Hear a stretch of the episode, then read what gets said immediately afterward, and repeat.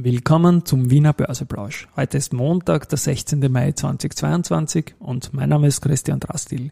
Die Verbund-Aktie hat am Freitag tatsächlich einen charttechnischen Nehammer oder Hammer ausgearbeitet. Die heutige Folge vom Wiener Börseplausch ist natürlich weiter im Motto Market and Me. Hey, here's Market and Me, podcasting for equity. Hey,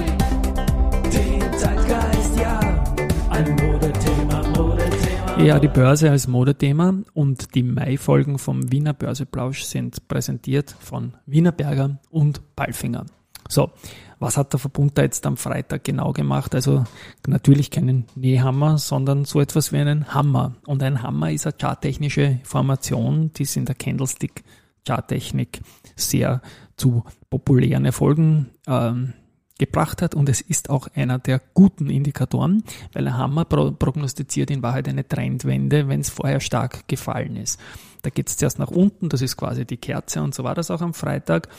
Und dann ist es so, wenn der Eröffnungspreis niedrig liegt, unter dem Schlusskurs vom Vortag, und dann im Tagesverlauf ähm, die, die Kurse steigen, und auch das war am Freitag so, dann entsteht da quasi so eine Art, ähm, wie soll ich sagen, so ein Hammer, eben so ein kleiner Kerzenkörper und ein Schatten dazu, und das Ganze schaut gut aus, und man kann mal sagen, das war ein Hammer, kein ganz perfekter, aber es war so einer, und er signalisiert vor allem, dass es weiter steigt, und das ist dann auch heute der Fall, und so sage ich mal, unter Augenzwinkern hat, nachdem die jüngste Vergangenheit den Herrn Nehammer, dem wir zu guter Zustimmung äh, seiner ÖVP-Leute gratulieren dürfen, war er doch sehr stark verbunden mit der Verbundaktie, sagen wir mal so.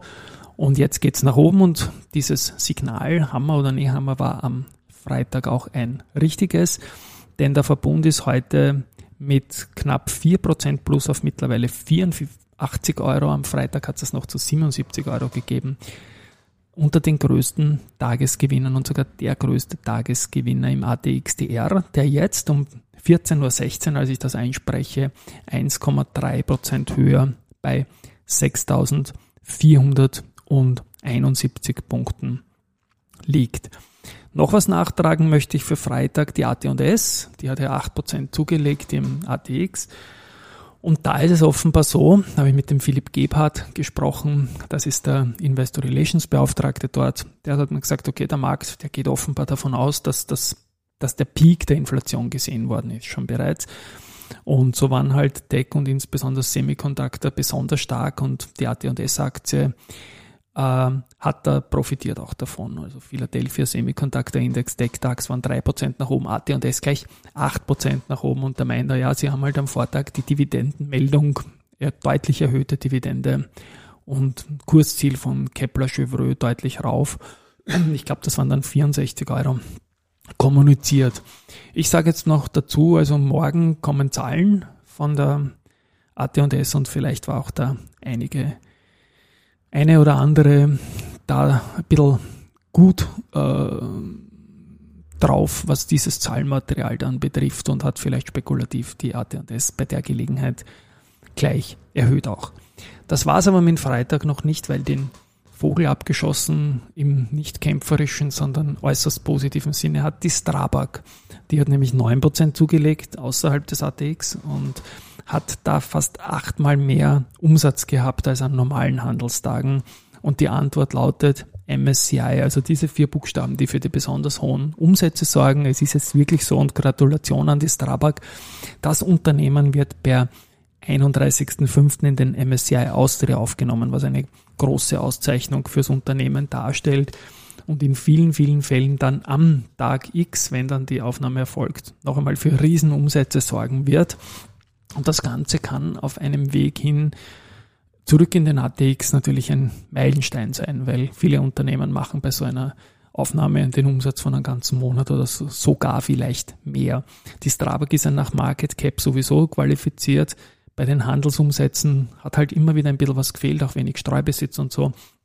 Und insofern äh, ist das jetzt sicherlich ein Meilenstein für die Strabag, und herzliche Gratulation.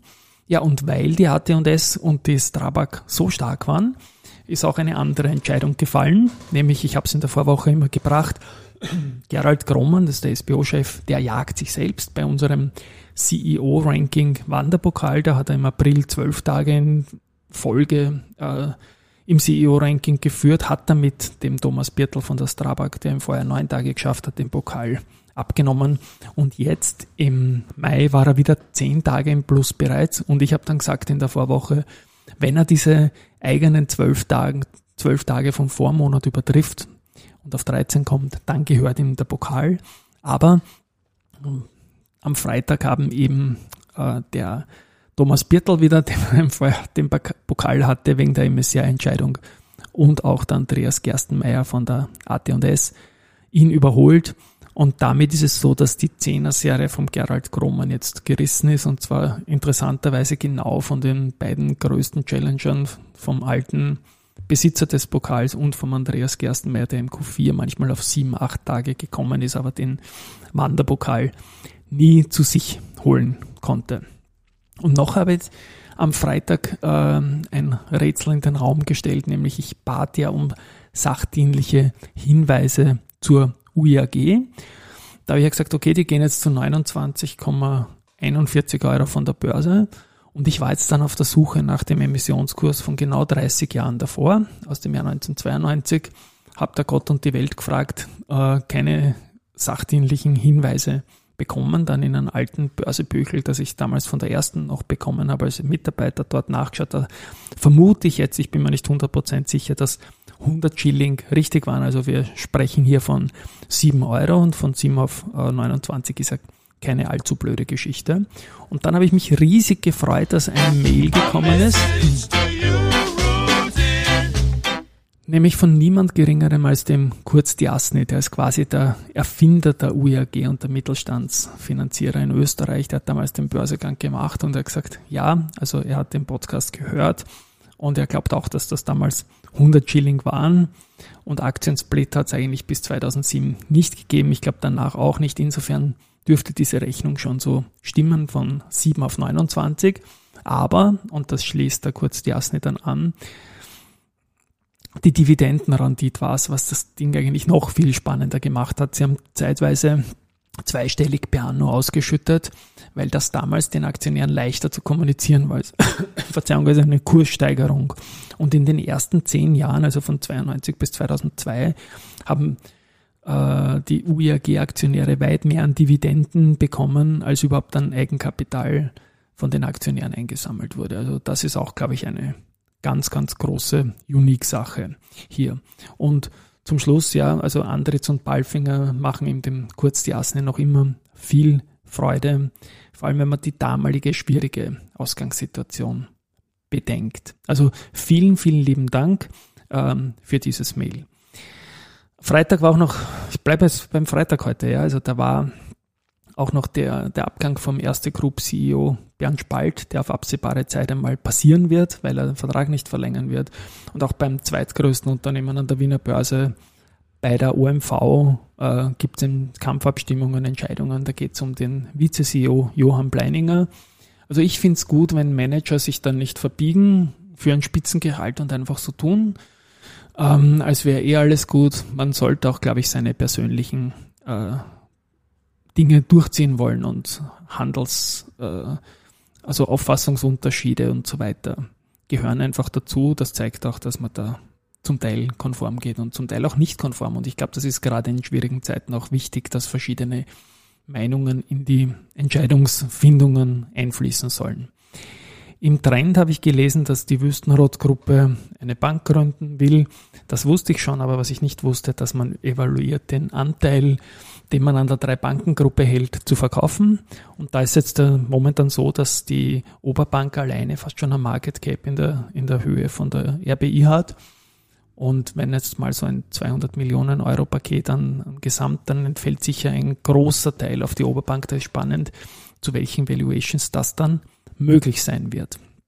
Gut, heute gab es Nachrichten von Valneva, nämlich zwei Stück. Zunächst in der Früh eine gute, nämlich die Vereinigten Arabischen Emirate haben eine Notfallzulassung erteilt und die Aktie konnte aber nicht wirklich performen. Und es geht um den Valneva-Impfstoff natürlich, weil wenig später die schlechte Nachricht gekommen ist, die dafür gesorgt, dass die Aktie jetzt heute zwanzig Prozent im Minus steht, nämlich die Europäische Kommission, die wird den Vorabkaufvertrag für den Covid neunzehn Impfstoff kündigen wollen. Und das deswegen, weil die E M A, die European Market Authority, die Zulassung bis zum dreißigsten April zweitausendzweiundzwanzig nicht erteilt hat. Und gemäß den Bedingungen des Vertrages soll das einfach so sein. Und es geht jetzt noch um ein bisschen hin und her. Aber wie gesagt, die Aktie hat mal negativ reagiert. Und ich möchte bei der Gelegenheit nur anmerken, ich bin jetzt kein, keiner, der eine Marktzulassung prüfen kann, da fehlt das Know-how, aber ich denke mal halt, in anderen Ländern geht es auch. Und irgendwie hat man so das Gefühl, dass sich österreichische Unternehmen da in der E U selber nicht so leicht tun. Wir haben tolle Unternehmen, wir haben die Valneva, wir haben auch eine Marinomed, die unglaublich viel getan hat im Sinne Covid-Umfeld, jetzt kein Impfstoff natürlich, aber da könnte natürlich aus Österreich und aus der E U viel mehr Gegenliebe kommen, ist meine persönliche Meinung dazu. Andritz haben wir erwähnt im U I A G-Zusammenhang, hat auch der Kurt Dieszny erwähnt. Und es gibt auch einen neuen Auftrag aus Spanien, und zwar vom Papelera. Da geht es um die Lieferung einer Limeflash, eines eines Limeflash-Drehrohofens für das Zellstoffwerk in Hernani. Lieferung im zweiten Halbjahr zwanzig dreiundzwanzig. Aktienkäufe gibt es auch. Wenig überraschend die Grossotec, die kauft einfach weiter bei der S und D. Und dann für mich schon überraschend, die Starwood hat bei der C A I M O wieder äh, Kaufprogramme gestartet und hat jetzt mal zweiundachtzigtausendfünfhundert Aktien gekauft.